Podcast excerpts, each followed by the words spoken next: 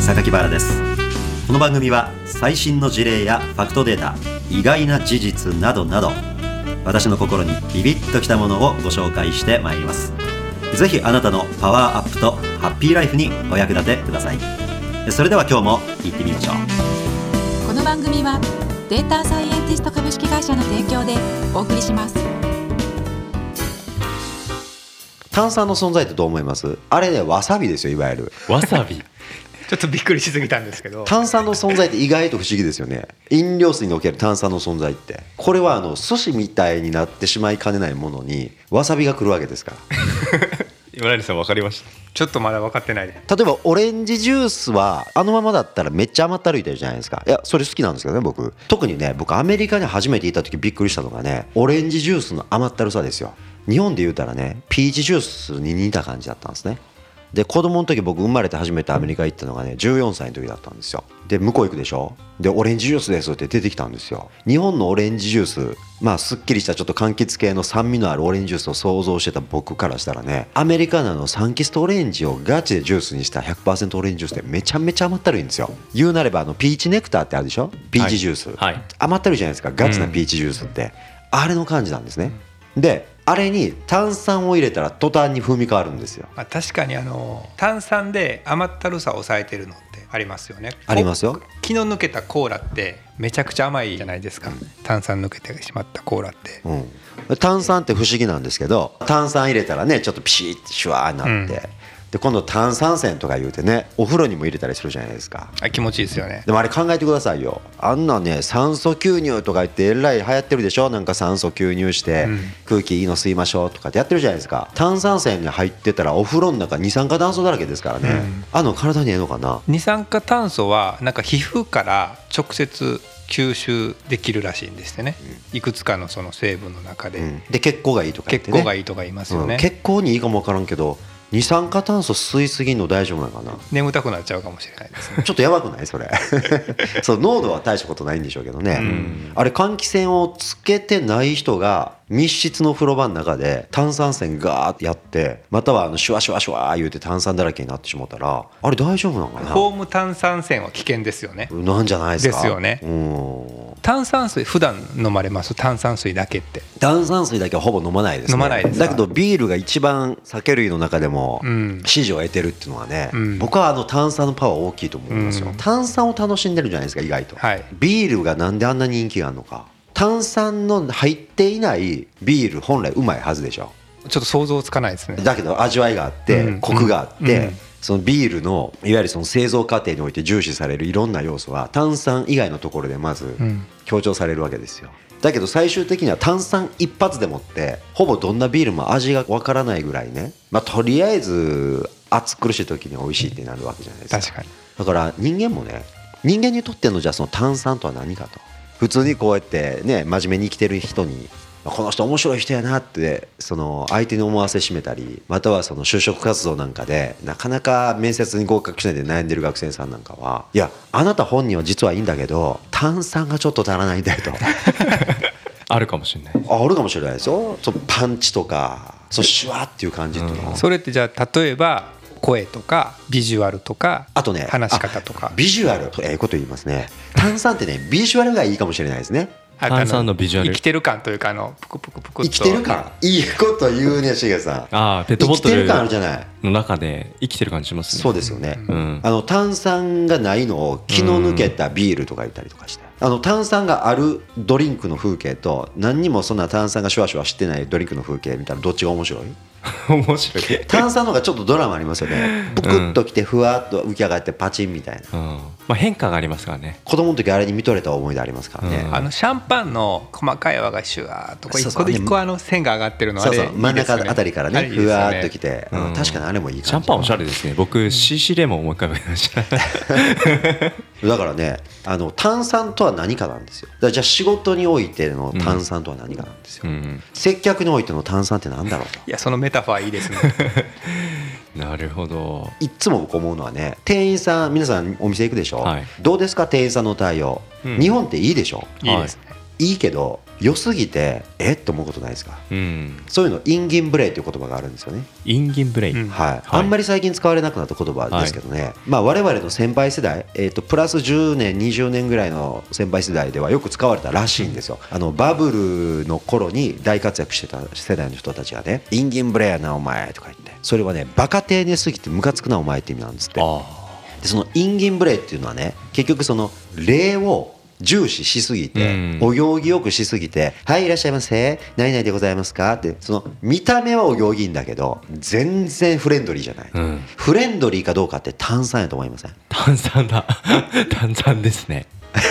うんだいぶ強引ですけど、いね、や強引ですけどなんかさっきより炭酸のなんか意味合いがちょっと手に取るように分かってきた感じがするでしょ、うんだからね炭酸っていうのは僕おもろいなと思って思い始めてるんです最近、うんなんやこれと炭酸もなんか2種類あるみたいですね元からその入ってる炭酸を詰めるものと後からその炭酸を注入するおパターンもろいメタファー言いますねまたこ れつまり天然その人の内側から湧き上がってくる炭酸とはい後からぶち込んだ炭酸とうんどっちがいいねんとそう見分けつかないことの方がほとんどわですかんなけどねいですよ、うんで僕はもうウィルキンソンよく飲むんですけどウィルキンソン美味しいっていうウふうにィ飲ルキンソンって何でウィルすキかンソンって朝日さんが出している、まあ、炭酸水ですよねあの赤いラベルでよくあのあのハイボールで割ったりとかでもいペいですリしーみたいなやつあそうですね、ウィルキンソンは後から炭酸を入れてるっていううんスタイルらしいです確か、あそうかペリーはペリ天ーは然の発天然です天然泡の水ですもんねはいサンペレグリノっていうのもその天然のああ聞い炭たこ酸とあ水るはい緑色のボトルで、よね、くありますようんレストランなんかありねますねたまにあれもうちねあのダース買いしてるんですよい何に使うんですかや普段飲むんですよもう炭酸水だけであ炭酸水だだけけででね飲んでるんです、まあ、もちろんなんかたまにあのウイスキーで割ったりジュース割ったりもしますけどもう基本的にはもうそれだけであのね和食にね意外と炭酸水が合うっていうのを発見したんですよあー日本和食って割と甘ったるいの多いでしょ、もう和食一番好きなんですけどね、はいですけどあの和食自体は基本的に、まあ、その七味をつけたりわさびつけたりしてこうパンチ効かせるんですけどプラスね脇にちょっと炭酸水を置いてね、はいたまに口洗うとね、普通のお水よりはるかに炭酸水の方が口が洗われて、へー次の味が美味しいですね、うんへーまあ、それ私も和食に限らず食事って結構炭酸水の方が好きになりましたねああ初めて二十歳ぐらいの時に欧州に行った時に何も言わずに水頼むと炭酸水出てくるんですよねあそうですよねあのイタリア旅行なんかしててもうん普通に出てくるから、でなんだこれと思って初めはこんなんいらないからノーガスウォーターノーガスウォーターって言ってたんですけどある時から何かのスイッチが入ったんでしょうねもう炭酸水の方が食事をする方が美味しいっていう風にわかりますなんか味覚変わってきたのか分かんないですけどあのそういう時ありますよね、うんあのね炭酸水にねちょっとレモン絞って入れるとね、うんガチレモンジュースにするんじゃなくてライムかレモンをやるでしょ普通の炭酸水もね、まあ、ちょっとまた風味が出てきてねステーキなんかそれで食うと美味しいんですよあー確かにへでー油っぽいでしょ、ん炭酸水口に含むでしょ、ふわーって洗い流されるじゃないですか、でそこに後ろの方からレモンの香りとかライムの香りくるでしょ、うん完璧じゃないですか今度ステーキ食べに行こうかビールを飲むっていうのもそういう役割がある人もいるんですかねだからビールってあんだけ人気を博してるのが不思議なぐらいの飲み物ですよね、うんそうですよね、うんだから甘ったるくないっていうのがいいのかな、あーでも一方で最近ノンアルコールビールも結構定着してきた感じあるじゃないですか、うん最近なんかアルコールいらないからもうでもビールは飲みたいだから炭酸なのかなビールの味なのかななんかビールっていうところがアルコール飲料が出てきたことによって改めてビールってなんだっていうことがあこういうものだっていう認識をノンアルコールビールを通してするような感覚も多少あるかなって思うんですけどね、あ絶妙な立ち位置ですよねノンアルビールって、うんはいなんかその場で「いや私お酒飲めないんで」っていうふうにちょっと拒絶しにくい時に、なんかノンアルコールビールを頼むとなんとなくその飲めるメンバーに入ってるっぽい感あるじゃないですか。うんあの日本人にぴったりですよね。ですよねあの周りの目もちょっと気にしなきゃいけないし、うんあのみんなと一体感感じたいねんけど飲めません私みたいな人にはいとってはもううん救世主のような存在じゃないですか。ねウーロン茶を頼むはちょっとこう和を乱すみたいな、うんあのねノンアルコールカクテルをもっと充実させた方がいいと思うんですよあーね。はいはいあとねペリエとかなんとかグリノとか言うて ねそれ自体を普通の店やと思ってない人の前ではねそれ頼めばいいんですよ確かに実は炭酸水うん、えなんかシャンパンみたいなやつおしゃれじゃんみたいな、うんもうノンアルビールは確かにね絶妙の立ち位置絶妙ですねあんだけあ種類が出てくると思わなかったですけどね海外でもすごい出てねきましたねあるんですかね、あのアルコールビール市場いってかいうにものニーズが大きかったかってことでしょう、うん空気を読みたいでだんだん美味しくなってますよね、あなってますなってうんます、たまに飲のむんですけど、はいほぼあれ見分けつかないんじゃないです、んめっちゃ運動した直後の、はいビール飲みたいわっていう直後にね、はいあの飲んでみるとほぼ差は分からないでしょ、うんあれブラインドチェックした時に嗅ぎ分けられる人どれぐらいいるのかな、うん下手したら3割ぐらいじゃないですかちょっと炭酸の強すぎるぐらいのノンアルコールビールがあったら切れ味が本物のビールに近しくてん分かんないかもしれないですねかもしれませんね、うん、割とちょっと弱めで香りが引き立つようなテイストを醸し出してるようなイメージがありますけど、うんもうちょっとパンチ効いてほしいなっていうのは個人的にはあるんですけど、うん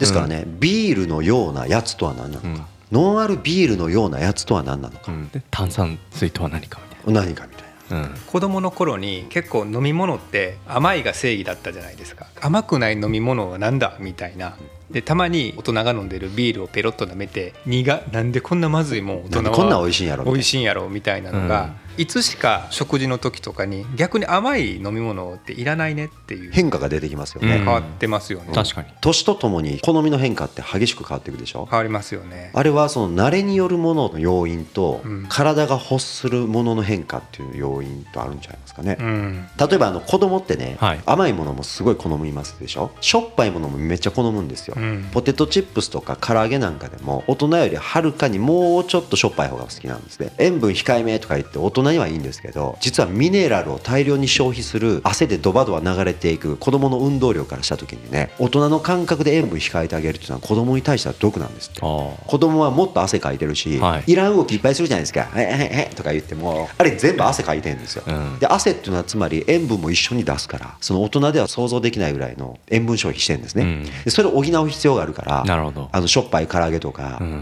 味の濃いカレーとかね、んラーメンとか牛丼とか、うん、甘いジュースもそうなのかもしれないうんやっぱりその代謝が激しい時は好むんですよね、うんだから甘いっていうのももしかしたらその糖分を補給する必要性っていうのが非常にシリアスなうん方々例えばその精神的にちょっときつい状態のある人なんかもあの甘いもんをガーッとドカ食いすることってあるっていうでしょ、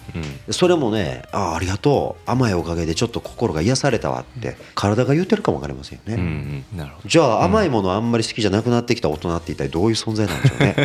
ど甘いもん あんまり甘いもの必要ない、かといってしょっぱいものもいらん、うんだけど炭酸は欲しいうん炭酸が満たしてるものって何ですか炭酸満たしてるもの、まあ、刺激は欲しいですよねあの舌にくる感じとかね、うん口にシュワーってくる感じそうでその爽快感とか、うんなんかそういう刺激っていうものは甘いしょっぱい辛いとかいうところから違うところに関心が移ってでそれをちょうど絶妙に満たしてくれるっていうのがあとね仮説としてはね、炭酸はね何かをリフレッシュリセットしてくれるでしょ、うん多分ですけど炭酸のあの刺激によってねあの味覚やのいくつかが相当な刺激パンチ受けてね、うんいっぺんノックダウンされ てでまたふわっと復活してきて、はいでもういっぺん味を感じ直そうとしてる可能性あるじゃないですかあーつまり「あなた何ぼーっとしてんの?」っつ って女の人にバチンビンタされてるとするじゃないですかだからパッと目が覚めるでしょなんでビンタされたらダメージ受けて倒れないのか、んビンタされたら逆に目覚めるってことあるじゃないですか、うんありますねあのベロのいろんなとこの味覚がね、ビンタされてるんちゃいますあれうんちっちゃ炭く酸のちっちゃい泡にそうそうそれによって毎回パッと目が覚めて、うん次になんかつまみを食べた時により美味しく感じるっていうのはないのかな、うんリセットに対するリピート欲求うんなんかそれも結局接客とかの炭酸の話しましたけど全く毎回同じじゃないっていう、うん毎回ちょっと絶妙に違うし、はいタイミングも違うし、はいでそれでいてでも小さな動き一つ一つ一緒なんですけどその組み合わせで全く違う体験が毎回あるじゃないですか、でそれ毎粒パチンパチンパチンって口の中で破裂するあれが全て同じトーンで同じタイミングで毎回口に含んで同じ体験をするって多分炭酸水飲み続けないですよね。あ確かに、うんしかもあの人間の唾液に、はいその天然の炭酸が含まれてて、はいい、つも口の中がシュワシュワしてると、うん炭酸水は何ら楽しいも飲み物ではないですよね、はいそれ日常やからそうそうむしろそれを抑え込みたいぐらいでしょ、うんそれから唾液にその天然の炭酸が含まれていないこと自体がいわゆる刺激を求めるその炭酸欲求の素地になってて、うんだからある意味合法な薬物みたいなもんですよねごあー合法な薬物いっぱいありますね、うんそのリセット欲求を満たすリセットそうサービスっていっぱいあるから、そうですねうんうんじゃあ麻薬薬物のちょっと定義を広げましょうか、はいもうね広げるだけ広げて人間がちょっと依存してしまううん楽しくて、はい心地よくてみたいなのを全部麻薬と呼ぶとすると、うんまあ、つまりその脳から麻薬物質みたいなものはのい寸前のものがこう分泌されているわけですよね、はいだから旅行行ってリフレッシュして温泉使って気持ちよかったわーとか言って、うんそしたらまたふわってこう、うん麻薬物質が脳内物質が出てくる。いやあるでしょうねなんか楽しい、い幸せ、うん心地いいわって言ったら、うん、まあ、それが最後ね身体的なその害悪として蓄積されていくかされていかないかとか引き起こす物質がなんか希少価値高すぎて闇市場で出回るようなものがなければそれは健全な麻薬というかあれ炭酸と一緒なんですね、うんはいあの天然で体の中から自然と湧き上がってくる炭酸と、外から無理やりぶち込んだ炭酸とそうですそうです、うんだから脳の中から自然分泌される、うんはいそういう快楽物質は、まあ、非常に安全圏を保たれてるわけですよね、うんはいでそれに外からまたバコバコぶち込んだら、はいそれはいいでしょうけれど体しんどいよってことなんじゃないちゃいますこの番組はデータサイエンティスト株式会社の提供でお送りしました。